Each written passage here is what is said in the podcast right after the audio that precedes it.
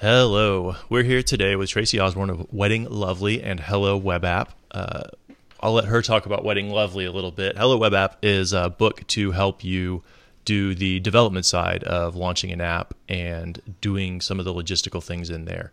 So, hello, Tracy. Welcome. Hi. Yeah. Thanks for having me. Of course. Uh, I guess the way to start out would be let's give me a little background on your career trajectory and arc. What led to Wedding Lovely, and then kind of talk a little bit about um, what Wedding Lovely is, and then we'll dive into all the really, really fun stuff.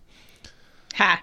Okay, cool. Um, I have an art degree, so I went through school for graphic design. I touched a little bit into computer science, and I was like, ugh. And so I went to art, and I thought that I wasn't going to touch the programming side of things. And then I kind of gradually fell back into um, programming because after school, I started work at a startup that was doing SEO stuff and um, worked with them for four and a half years, starting from a garage into an office. And that was really cool to work at this small startup because it taught me a lot about uh, kind of teaching myself. There was only 13 people at this startup. Um, and after four and a half years, I was kind of like, well, I've learned a lot from working at this startup and and from being with these people. But I'm in the Bay Area. This was a startup. It's kind of getting a little tiring after four and a half years. So, yeah, what if I started my own startup, as you do when you're living in Silicon Valley? Everyone, their mother has a startup. So then there was a summer of doing some freelancing and i played briefly with trying to find a co-founder um, because as I had an art degree and I didn't know programming, I was like, oh, I need to go find my technical co founder. And that lasted about three months. I actually got a Y Combinator interview with this person. Uh, but like the day before that interview, things exploded. And I was like, oh, this is why you don't get co founders from the internet. You actually aren't like compatible in that period of time. So, long story short, that point, I decided to jump in programming, um, taught myself Python, and I launched a directory of wedding invitation designers. So this is really how Wedding Lovely started, not because oh, oh I wanted weddings, but it was a me as a graphic designer wanting to support other graphic designers, uh, people who are working with wedding invitations and wanted to have a place, something that was easy for me to program, which is a directory. Mm-hmm. Uh, get make a place for people to find graphic designers to help them design their wedding invitations. I thought that would be a cool niche. So that's where the whole wedding thing started. And when this directory started taking off, I was like, well, I could just clone that directory, make one for planners, and I can clone that directory, make one for photographers. And that went for like, I did eight clones. These were not under one code base, which is, you know, looking back on it, I'm like, wow, that was really terrible. Because when I had something new, I'd copy paste it between each of yep. these project clones. And then uh, so this was, you know, Wedding Lovely has been eight years ago. So this is early times. Uh, now it's those clones have merged into one general vendor directory. Uh, those individual websites still exist. WeddingInviteLove.com is still a place for people to find wedding invitation designers. Um, but there's also one site that combines everything into one big vendor directory.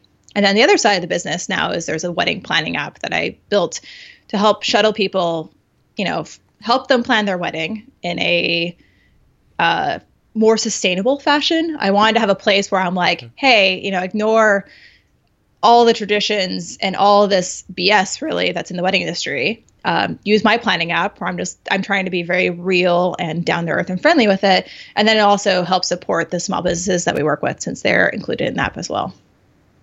Okay. And so it's kind of monster.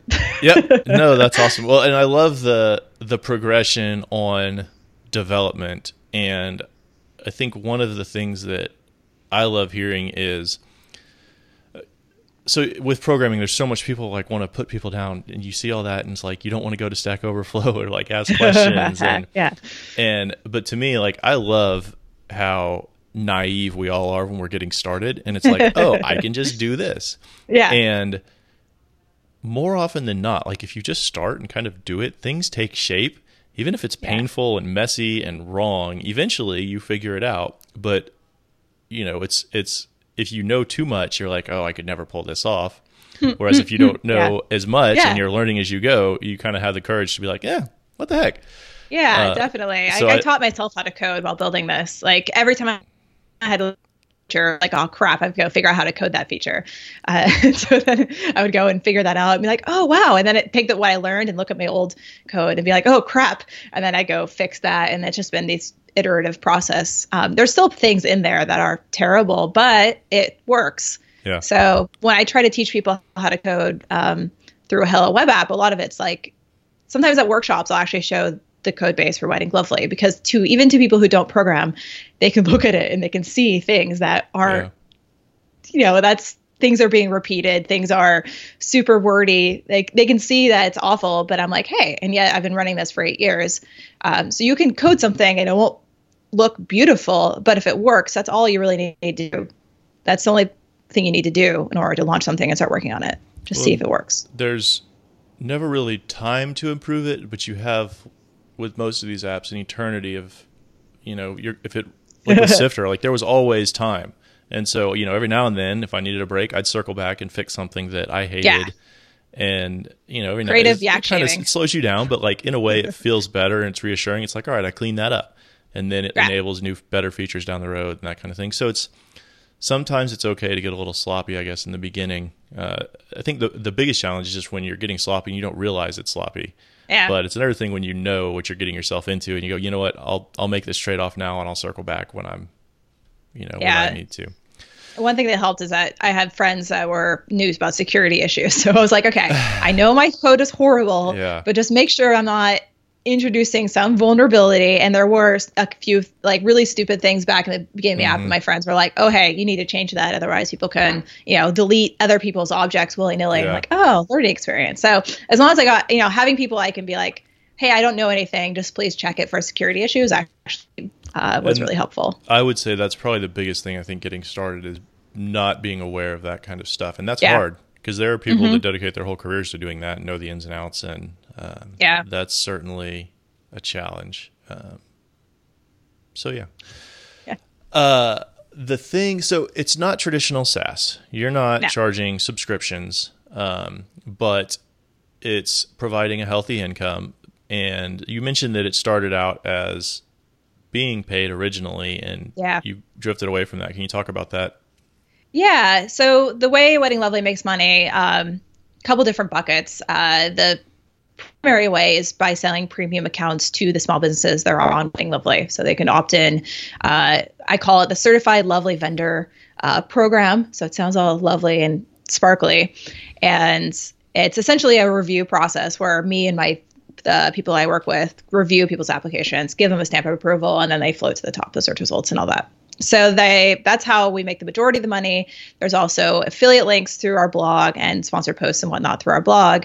And then I always you know, wanted to monetize every part of the process as you naturally do, like, you know, get revenue coming in from multiple sources. So when the planning app started, it was like no brainer. We're going to charge for this wedding planning app that we launched. And I believe the pricing was $8 per month or a 70 or maybe 80, $79 flat fee. And it was a paid product for about a year. And it was a very interesting like period of time. Um, the, also, the app was a little bit different, is that the app was help you plan your wedding and also build in a wedding website.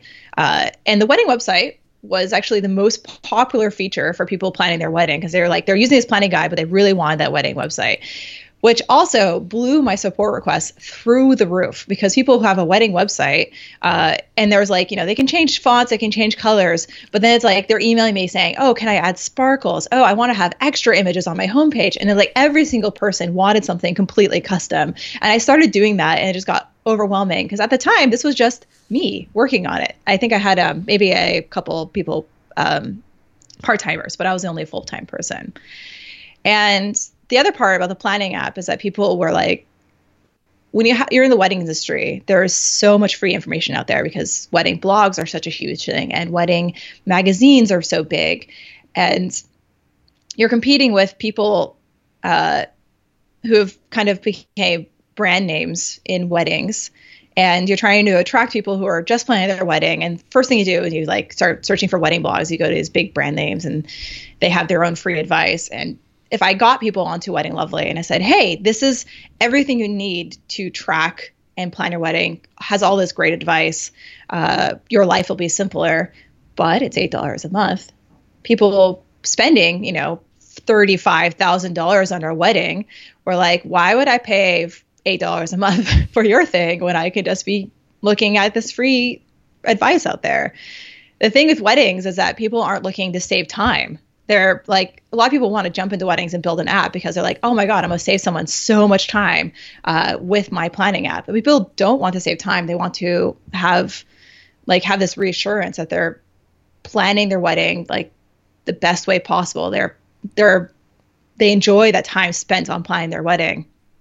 And if it takes more time to go out and read all these free articles, these really good free articles and free advice and free planners out there, you know, why would they pay for an app? So that was when I talked to customers about why they would cancel or talk to people who why they didn't show up. This was constantly that that thing I kept running up of, against was, you know, I can just spend more time by using free resources. So why would I pay for your app?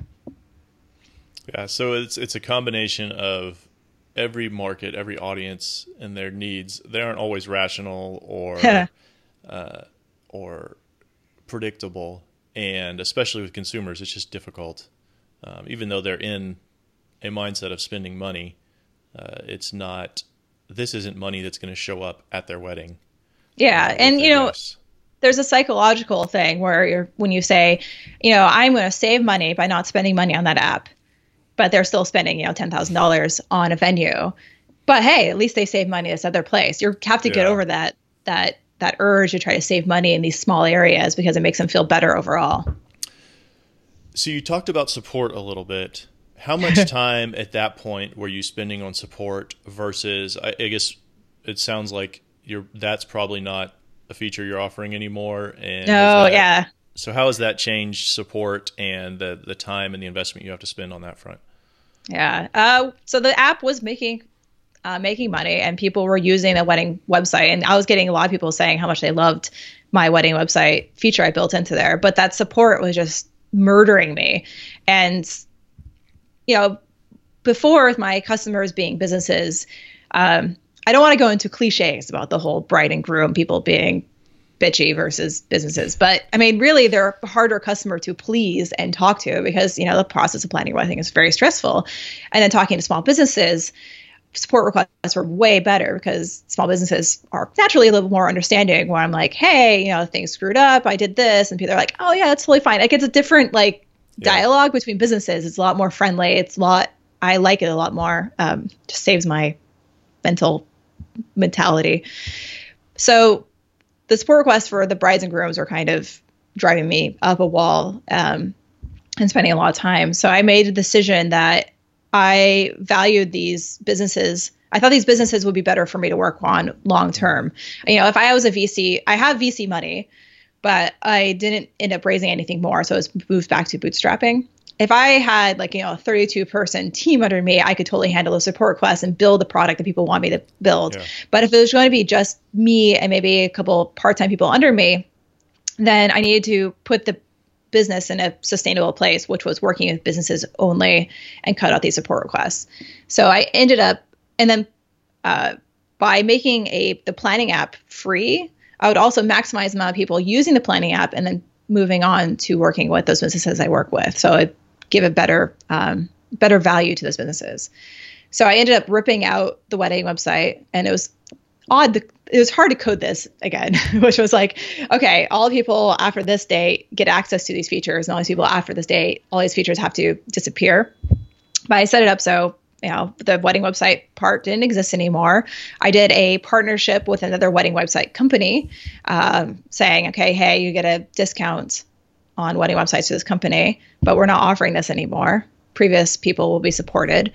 Um, made the app free and decided just cut off that chunk of revenue, but overall made my life uh, so much simpler. And, you know, long term, people don't remember that it was paid anymore. Well, in, in hindsight, I'm sure looking back on that, it's, oh, such an obvious, easy decision. I'm guessing it probably wasn't as easy of a decision in the moment to make such a shift like that. You, I mean, did you debate that for a while or does it just kind of. Um, honestly, I actually think I just like rage quit so it wasn't that hard of a of a question. It was just kind of things were building up for a while. Also, when I was building the planning app, I was trying to fundraise, and so having this stars and rosy view of oh we're gonna make so much money on this planning app um, and here's where it could evolve I, I pushed it really hard and then we didn't raise uh, so then I went back to that bootstrapping model and then it was just like you know I'm done with this and I think this is like a period there's been periods of time of working on this because over eight years where I've gone very frustrated and I think that was a period where I was just like you know what flipping the table changing the way this is working um, going back to the small business part of the company largely runs itself. So maybe around this time is also when I started working on Hello Web App. I don't quite remember when that came in, but the books came about a time of my life I needed to, to have something else positive to focus on because I was getting really frustrated by the way that Wedding Lovely was going. So, in terms of hours a day, what would you say it was before versus now on support? Oh, interesting. I'm uh, I would it's I hesitate to say this because it's probably not going to sound like that much. It's probably only like three hours of emails in the morning. But you know, when That's I have lot. to do to do, yeah, yeah, marketing and sales and also yeah. design and development, it was just kind of like this is ridiculous. I don't enjoy this. Yeah. Okay. And so that, but that was before. that's current. The support that was before, yeah. Okay. Well, I mean, now it's kind of weird um, because one of the best decisions I ever made for running Wedding Lovely is I hired a virtual assistant, which just sounds so Tim Ferriss Four-Hour Workweek. Uh, but I, I, actually hired a Philippines based virtual assistant who does support for the businesses um, that I work with now. And so I don't touch support, which is like, oh my gosh, it's so much better. Life is yeah. so much easier. Because most of these support requests are just the same thing over and over. It's like, oh, what's my password? Like, well, how do I change my username? Uh, I can't figure out how to add an image. And I was like, even though I had canned responses for yeah. each one of these scenarios. It's, it's, a distraction. Yeah, just having someone else. I'm like, here's the canned responses. You deal with them. I, I should have hired this virtual assistant five years ago. Um, we've been working for. She's been working for me full time for about a year, um, paying her five hundred dollars a month. Uh, as far as I can tell, she's super happy about working with me. I love working with her. Oh my gosh, like hire a virtual assistant. yeah, no, that's that's something I regretted with Sifter, and it, it, wasn't so much the volume of support requests. For me, I was always afraid like they're moderately technical, right? And you're just mm-hmm. developers, mm-hmm. and uh, it was a struggle. I was like, well, how am I going to find somebody who understands their context? And so that was my fear was I couldn't just hire an you know virtual assistant. I had to hire somebody who knows development, right. and yeah. it would be much more difficult uh, because by the time you know and have that experience the last thing you want to do is be a support person. So, um, yeah, but it helps. Yeah, it can be such a distraction. Just the the the intermittent kind of interruptions, or you know, so it's it's definitely hard to to juggle that, and it takes away yeah. from the time that you should be spending. So it's funny is that the intermittent distractions. I have a new uh, I wouldn't call it an issue, but so I have my virtual assistant. I have another part time person that's been working with me for like six years uh, in Washington, and then I just hired. Um, I hired a old part time employee that had to leave because she needed full time and I couldn't afford it. This is like two years ago, and then she messaged me in January being like, "I want to come back, even if it's part time." And I'm like, "Well, we still can't afford full time, but how about I just?" I'm actually not paying myself for Wedding Lovely right now. I took what I was paying myself and I'm selling to her and she's mm. because I'm in the middle of writing another book and I was again going through that period of being burnt out and I'm like here you run the company and I'll help you so her and then my two other assistants are kind of running Wedding Lovely for me right now but it still means like throughout the day I get them pinging me being like we don't understand how to deal with this solution like it's getting better since January, but it's still now I'm like struggling with like internal company support. I've never had a team under me like this before, so I've been learning a lot about. Oh wait, now I have to manage, um, and I'm not being paid for it, but that's okay because I love my it's, little product and it's surviving by doing this. As as the companies evolve, the problems don't go away; they just change. yeah, I think is the is all it is. Uh, I've been kind of trying to right now. This last month has been trying to encourage my my right hand woman. I'm like, you can make more decisions on your own without asking me. I trust you, and just getting over that little hump. Yeah, it's tough. You know, it's a transition, and I think it's easy. I was scared of that transition. I was like, I don't, I can't, I don't have time to hire somebody to help me. yeah. And the thing is, you almost don't have time not to. but Yeah. it's still a scary kind of uh, how would it work and but everybody I've talked to who's done it has always said really really good things. So Yeah, and it's it's cool when I see the email thread between the three of them. There's a problem, and they start solving without me, and I'm like, oh, it's so awesome. Like I can spend more time on my book looking at this, like, and then problems are being solved, and I'm watching other people work on them. It's actually this really cool feeling. Yeah. Um, so then now, I guess now you're kind of shifting away from it. How does your time break down now uh, versus, or I guess really just, I guess before you did that and then now, how are you splitting up your time? Is it purely focused on the book? Are you mixing in with other things? How's it? Yeah, like every morning, it's always probably about an email, like an, an hour of working on emails, um, usually through Wedding Lovely and answering questions for my team. Uh, writing is really hard for me. So I like, yesterday I got nothing done. I guess I got some things done, but like, I wish I could be like, yeah, every day is like two hours of emails and then six hours of straight writing. but. I was kind of just walking in circles around my apartment, not doing anything. Mostly new, like, whenever there's like political news going on, I just can't focus. And so, like, today is probably gonna be another bad day for me regardless of it's that. hard. Yeah. So now I'm trying to spend more of my time. I'm trying to get this. One of the reasons why I've like, okay, I need to stop focusing on Wedding Lovely because it's going fine on its own is because I have this idea for this book, this design book. Um, I've been talking it up for like two years and I just was not releasing it. I kept doing this conference talk, being like, "Oh yeah, I have this book upcoming," and people like, "That sounds awesome." And then like half a year later, I'm like, still haven't started working on it. So I'm trying to force myself to get a. The first draft is finished. I have an editor now. Hopefully by summer it is out, and then I'll probably move into you know supporting these books and helping sell them, but jumping back into Wedding Lovely more and continue working on it in design and development. Like right now, no major features are being worked on, but I have this gigantic list of things that I want to build. So probably when this book is out and I can focus on it, I'm going to jump back over. Probably not be paid for it, but that's I don't know. I like. I want to see it succeed, so Yeah. I'll just continue building Well, on it. It's it's funny that you talk about um, that and like not getting paid. I mean, I'm, I'm presumably if you were just doing it full time by yourself, you would be deriving a full time income. Yeah. Well, say.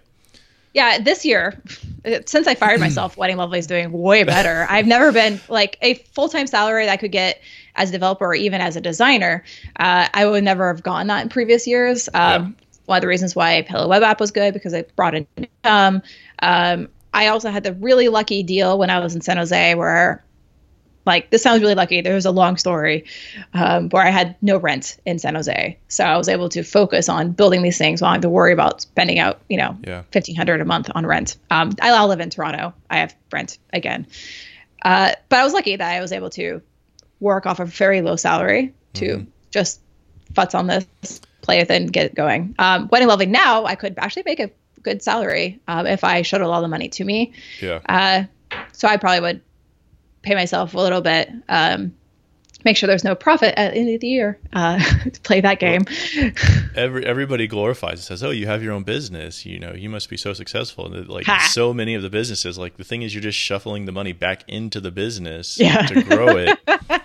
I don't think I paid myself what could arguably considered market rate until about six years in, Yeah. So it, you know, it's it's one of those things where it's like, yeah, it's neat. Theoretically, I could pay myself more, but like you want to grow the business and invest in the business, and so And it's also if you can have pay yourself less and have freedom to you know mid afternoon go to the market rather than being stuck at a desk. Like i much rather work for myself at a much lower salary um, than have a full-time job. I played with that last summer. I got a full-time job. And four months after working at this job i was laid off because they have budget issues but i was i was very happy to be laid off um, Yeah. and I was like, okay, full full time job. As much as nice as I had a great salary and that was awesome. But When the day I got laid off was like the happiest day. I was Yeah. like, cool, I don't have to worry about that anymore. Yeah. I, I like working for myself. I like making my own hours. Um, I like working on this app. I like seeing it grow and see people use it. That even uh, and a runaway success. Like anyone looking at Wedding Lovely, I'm sure could have a billion ideas of like, why aren't you doing this? Like it would be so simple if you did something else.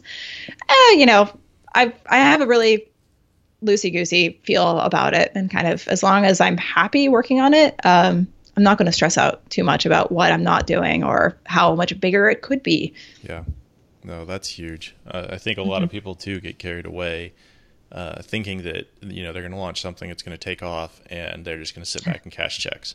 and uh, yeah. but everybody I talk to, like it, it is almost never. Every now and then it happens like that. But even some yeah. of those stories, you know, there was two years before they took off where it was really really painful. So yeah, you can't count on it. Um, I try to, yeah, again with Hello Web App, I'm trying to teach people how to. My goal was to help people build web apps because yeah. I really enjoy the process of of building this web app, and I was the actual process to get a launch was pretty simple. And I was like, well, I might as well just write a book on this because it was pretty simple and I can put it into a very tiny book. And at the end of the book, people will have a web app. Like they won't know how to code, which is fine in my opinion, because like I said, I learned how to code by building my app. So I figured I can teach people how to build their own app. They can teach themselves to code by building something real. I think it'll stick better. At least it did for me. Um, but also try to like I also do a conference talk called Marketing for Developers. And one of the big things is like, you got to do marketing because a lot of people are like, how do I go viral? Or like, what will happen when people see my app? And I'm like, you're not going to go viral. People aren't going to see what you build. So then there's this whole other yeah. process of you can build a web app, but now what? How do you get people to see it? And and as developers, none of us want to do the marketing no. at all, right? We just want to build the web app. Yeah, uh, and then just like sit back, wait for the money to come in. Yeah, marketing is definitely I feel like that's the one undervalued skill for designers, even too designers and mm-hmm. developers mm-hmm. building. Um, everybody thinks, oh, well, if I just build a good product, then I don't have to market. And I think it was I don't know if it was Steve Jobs or whoever, but it was uh, marketing is the price you pay for uh, uh, the tax you pay for developing a, or building a, a, bad product. Oh yeah, that's right? a good one. I and should keep that. So, but then everybody thinks, oh, well, if I just build a good product, then I don't have to market. And it's like, but even yeah. Apple is marketing. I was having an argument yesterday with someone about how simple it would be to launch something in the wedding industry.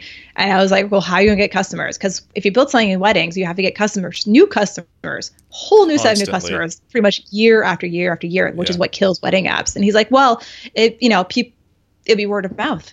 You know, people who use my app are going to love it and they're going to tell people and it's going to i'm just going to grow from word of mouth. I'm like no you're not. Like people also in weddings i was like ptsd after a wedding is done. Like right. no one wants to talk about how they did their wedding what apps they use and share that information with their friends and family because they don't want to think about it anymore. Like word of mouth is not going to happen. Yeah. Yeah. So moving on to some of the more challenging things uh, i've got a few questions along these lines. What's been the toughest day uh, that you've encountered with the business, and kind of how'd you get through? What what was the day, and then how'd you get through it? So about so Wedding Lovely launched in 2010. 2011, I went through a 500 startups um, uh, incubator program. So they offered to fund me, and I just I, I was doing a bootstrap business, and I was like, you know what? I'm going to switch it over to a VC business. So I went through 500 startups, and then a very, very awesome person was like, I want to be your co founder. And I was like, boom, I am doing things right. And then Etsy came to me um, offering, uh, went to do the acquiring process. And I was just like on top of the world. Like I just went through five startups. I was, I have a new amazing, amazing co-founder. Um, Going to Etsy, being flown to Etsy and staying in this really fancy hotel and meeting all the like the heads of Etsy. And I got the offer from Etsy, and this is where things just started going downhill because the offer from Etsy, uh, all of my advisors like doing this acquisition process. Of course, I went to other people being like, "You've been acquired. Please help me." Put my advisor, and all the advisors were like, "That is a shit offer, and there's no way you should take it." So I turned down Etsy's offer, tried to negotiate. They were just like, "Nope, bye." And then my co-founder and I were like, let's try to build this business. But like four months later, she sat down and was like, no, I'm out. I I have a new job. I'm starting tomorrow, which was really shitty. So that was like the lowest absolute positive point where I screwed up this momentum after demo day by uh, pursuing this acquisition. Like, so I didn't fundraise immediately after demo day, which is where momentum is. Um, turned down the acquisition, and then this part, this person who was supposed to be my partner, after I think she was at Wedding Lovely less than a year. Um, wasn't like, hey, we're having problems. Let's talk about this. It was literally like, I have a new job. I'm leaving. Like, this is my last day. Yeah. Uh, so much depression. Like, I don't think I did anything for the following month. Um, I had already laid off the employee that we had um, due to budget issues. And so it was just me. She left, it was just me. And, you know, I was lucky that Wedding Lovely was working at these businesses and that it kind of ran itself because I just, I don't know what I did. I don't even remember. It was terrible. I think it was during like during December, so maybe I just like got distracted with family and just ran off. Um, and I think it was only a few months later where I was like, okay, maybe I'll actually start adding more features and working on this again. Uh, it's it was a really tough period to have this person that was supposed to partner with me and said, I believe in you, just to be like, I don't believe you, you yeah. in what you're doing at all. Yeah, yeah. that was no, like well, and that like that's the situation where it would be so easy to just give up. Yeah, and it's kind of funny looking back on that. And I'm like, I could have just really easily shut down and started on something, uh, but it was throwing me money. I yeah. still was being paid from it. I think I, my salary was 20k, so not that much. But again, I didn't yeah. have rent, so I was like, well, I might as well just go do whatever I did during that time and just enjoy having you know an extra $500 every couple weeks um, yeah. to keep things afloat yeah. It's i i could have shut down and a lot of times i'm like wow if i shut down this four years ago who knows what my life would have been? I could have started another or joined another startup as a designer. I could have started my another another thing. I have so many ideas i've wanted to build i haven't built yet. But you know in hindsight it's always 2020 yeah. Oh of course. Mm-hmm. so have there been plateaus in growth that you've had to break through? And if so kind of how did you break through them was it a certain strategy? Was it just time and tenacity? Yeah, it's always been growing slow, even when, even during the excited points where we had like VC funding and all this other stuff. Um, and that's one of the things that's always been hard for me because like every time I look at the growth graph, I'm like, oh, we're just at that moment where it's going to go that rocket ship, and that rocket ship. It's always just been like this constant, steady, yeah. like uphill slog and then the other problem is like with working at these businesses and doing this marketplace when i'm when i'm saying hey i'm going to help you find your vendor uh, when we first started when i first launched that that first directory it was 10 people on it. So it's useless. And so yeah. with the marketplace where it's like oh okay we just hit 8000 vendors now it's really useful to people now it'll take off. So a lot of it was me saying okay i don't have this explosive growth but i also don't have this the number of vendors in the directory that would support the support. Like I don't know, maybe mm-hmm. I'm just fooling myself, but it was this constant like, it's okay. Like uh, maybe it'll happen. Oops. Uh, later on. Uh, so in terms of plateaus, I guess plateaus really have been just mental plateaus for me. Um, you know, going through these like periods of depression where things didn't go too well, um, and then somehow being like, okay, cool, I'm gonna start working on this again. Um, and then vendors every time I think about quitting, vendors send a send me a really nice email talking about how awesome it is. Yeah. Which is like totally like, oh, okay, cool. I'm going to continue working on this well, a little bit more. That's a really key point, I think, because when you're running a business or really doing anything, the only people you hear from are the people who are almost satisfied. because the people yeah. who are completely not satisfied don't care and aren't going to take the time. And the people who are satisfied aren't going to bother or they're going to, you know, email you and make a request. Nobody ever, not nobody, but you know, one in 50 will email you and tell you, this is really great. It solved all my problems. Um, yeah. And so you just don't what? hear from them because they're happy and they're focused on doing their thing, which makes sense. But as a business owner, it's so hard to force yourself to remember that and to say, you know what, there are people using this and paying for it and appreciating it and getting value out of it because you don't hear from them. Yeah, one of the best things I've ever did actually was changing my autoresponder emails. When when a business signs up for Wedding Lovely, they get opted into you know a Mailchimp autoresponder like you know every you know one week, two weeks, six months, etc. And I switched them over from HTML very newslettery looking emails to things that look like personal letters from me, mm-hmm. and that has like the amount of people that respond to those even just to say, "Oh, thanks for the information," has gone way up, which has been so great for like mental feeling like you're doing something awesome yeah. by having these like these random little responses. Like I I am so happy that I switched it over to this these plain text. Very like, hey, by the way, did you know you can add another image? Um, I know a lot of other product people have been talking about that, and I'm just going to jump on that pile and say yeah, like, don't use HTML emails. Just write something that looks like it's a human. I did the same for Sift. I did it with just one email though. That um, and originally I sent it out by hand, and mm-hmm Yeah. the eventually it got to the point where I, I automated it. It was still plain text, but generally, and this was I was way on top of it. Like I would reply within five minutes to that email. And uh, there was even one time where somebody asked me, they're like, "Is this automated?" And I replied back, "Nope. You know, it's it's real. There's a human on the other end." And then like he kept poking and testing because he thought it was like this whole A really, really smart yeah, automation. really. And I'm like, no, this is legit. Like, what can I do to prove it to you? And uh, he's like, wow. He's like, that's really fast. Like, because it was too fast. He didn't believe it could be real. Um. So, anyways, yeah, Yeah. I completely. I had that same same response, and that it, it to me the whole goal was just to create an interaction and make it so people realized that I was approachable and they could ask for things and, and request features and share ideas and whatever. And Yeah, it took that me- really helped. a long time to move off of Gmail for everything. There's this new app, and I'm not being paid by them. I just started using them. It's called Front, and it's the first like uh, like support software that doesn't like not first, probably other ones, but the first one I've used that didn't make it obvious that it like responses were coming from a support software.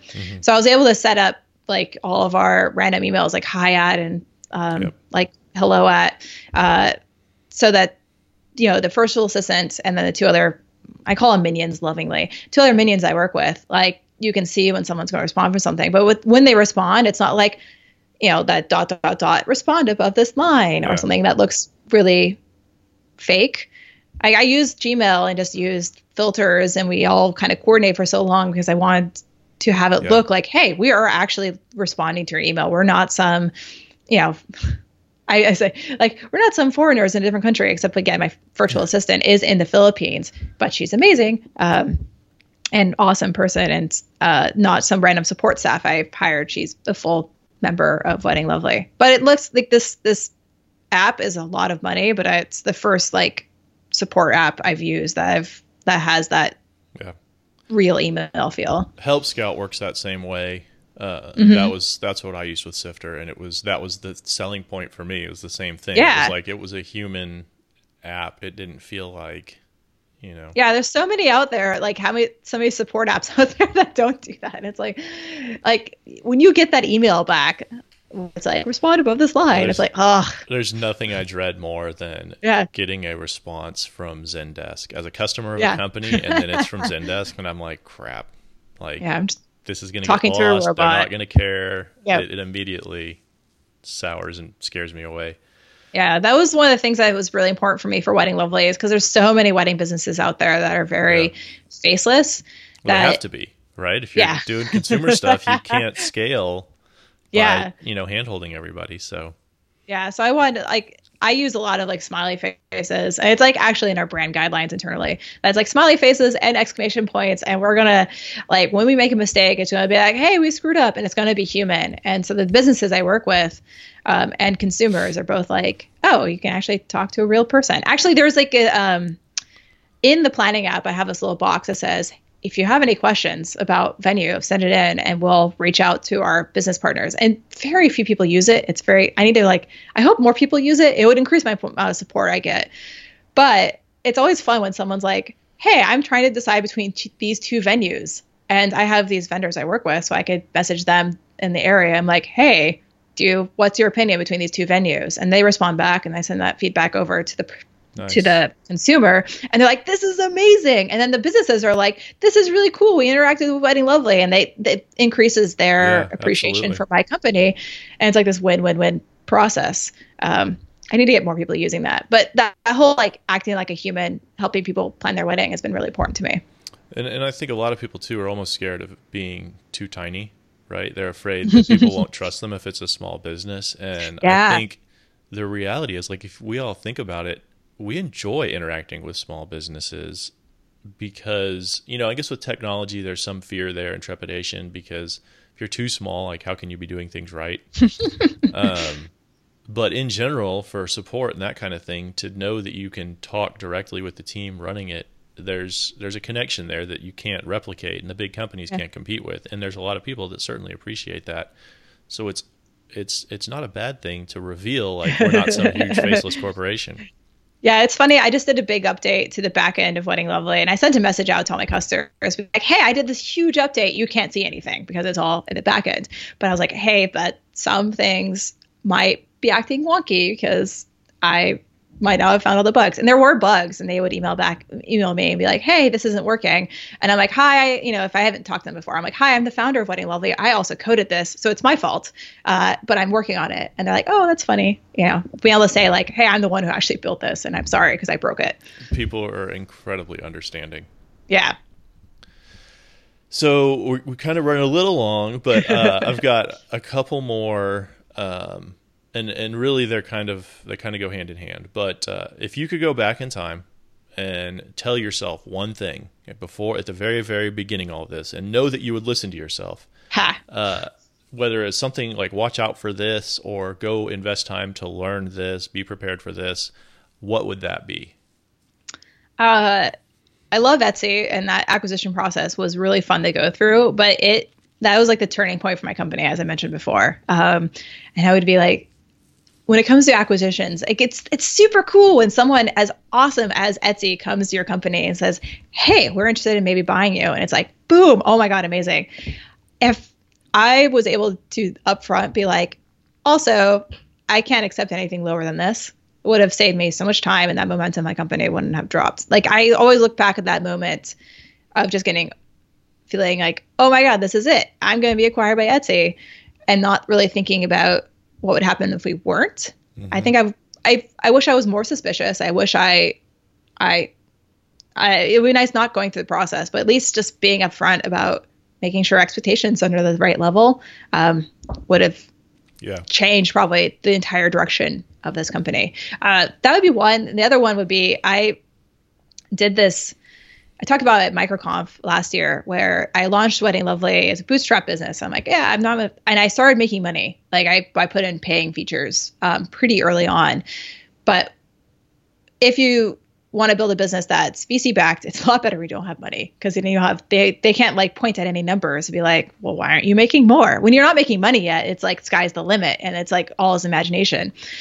So I went bootstrapping and then I went through 500 startups raise VC, and then I went back to bootstrapping. And then later on, someone, uh, investor came to me being like, I believe in you. Here's a $20,000 check. And I was like, oh, and I got stars in my eyes again. And I took it and I'm like, I'm going to fundraise again, which four years after our company starts is a terrible time to fundraise because A, I had numbers that people can point at. And then B, it's like, if you're not successful in four years, why would you be now? Yeah. So that fundraising kind of failed. I took, you know, I kept that $20,000 and she's an investor with me, but I know she's disappointed in me. So that flip flopping, like when you start a business, you can like flip flop once, but don't go back and forth because every time I switched, like the way you build a bootstrap business versus a VC business are so different. different yeah. And every time I switched, I like put the brakes on stuff and turned a different direction, and then everything got jumbled. So it would be like, hey, pick one and stay with it. And so the the next question is if you were starting over again today, would you still do Wedding Lovely or would you go in a totally different direction? I love Wedding Lovely. I would I'm not a weddings person. I like working with small businesses. It's I got married a few years ago and I eloped in Vegas because I was like, eh, I'm not going to deal with this wedding stuff. And I sent a message to the vendors I work with, being like, oh, cool, I got married because again, the whole like being human with them. And a lot of them messaged me like, really? You got you eloped? Like you i could have i had this opportunity where i could have worked with the businesses. Yeah. Yeah. I could have a lot of wedding businesses do this where they partner with their wedding businesses. They get a deep discount on on services from these partner wedding businesses because they turn into this cupcake beautiful affair and then those images go onto wedding blogs and then everyone gets the traffic from that. Mm-hmm. and i had this opportunity to not really exploit but do yeah, that. no. yeah gotta... my my husband's wedding ring is actually a free wedding ring, um, wedding band. Like it was less than a hundred dollars worth. Uh, but we were, I was interviewing this uh, jeweler, and he's like, "Oh, cool, you can have this wedding band. Like you're engaged. Here you go." I'm like, cool, free stuff. Nice. Yeah. Uh, so yeah, I I not a wedding person. Um, I I eloped. Uh, being in the wedding industry has been very frustrating because that customer acquisition year over year um, mm-hmm. is such a weird business, that I probably would choose something completely different. My life would be a lot simpler. But I'm here now and I'm stubborn, so might as well just keep running it. Even though, yeah, I'm not really running it right now. I have my minions. Yeah, right on. Okay. Yeah. Well, so that's all I've got. Uh, thanks for being on. This has been awesome. And Yeah. I think there's a lot of really interesting stuff in here, so it should be fun. Also, I love talking about how much of not a huge success I am. no, no, but it's so like it's so easy to, for people to get caught up on whether they're a relative success in the larger market, but like that's not to me that's not the point, right? It's getting people to have the confidence and be able to kind of set their expectations correctly to be ready to stick it out in the long run, Yeah. right? Because so And- many people yeah. have outsized expectations and then they give up too soon or they never even start. And I think there's a lot to be said for helping people anticipate that pain and say, oh, wait, yeah, that's going to suck, but I can handle Yeah. that when I get there. like, Yeah. you know, things are going to go wrong. And the more we all learn from where we all went wrong, whether it was chasing an acquisition or whatever it was, then the next person to be like, all right, I know to be a little more skeptical now. And that Yeah, can exactly. make a world of difference because that next person now might say, you know what, I need this amount to even talk to you. And they're like, oh, well, yeah, we're not even going to come close to that. Cool. You just save yourself a bunch of time. You can Yeah. focus on your product. Um, Yeah. And so I think there's just too much hidden wisdom because we hear we go through all these pains and we don't share them enough. Uh, so yeah. I think there's a lot of that, and that's good, And there's a lot of stuff you only learn when you go through it. right? I'll probably make the same mistakes again because it's you know when you get that stars in your eye, everything nothing can go wrong type feeling. Then you just it's hard to get over that feeling too. yeah, it it really is. But hopefully this will help. Yeah, All right. Well, thanks again. Thanks so much. yeah. Thank you for having me. Of course.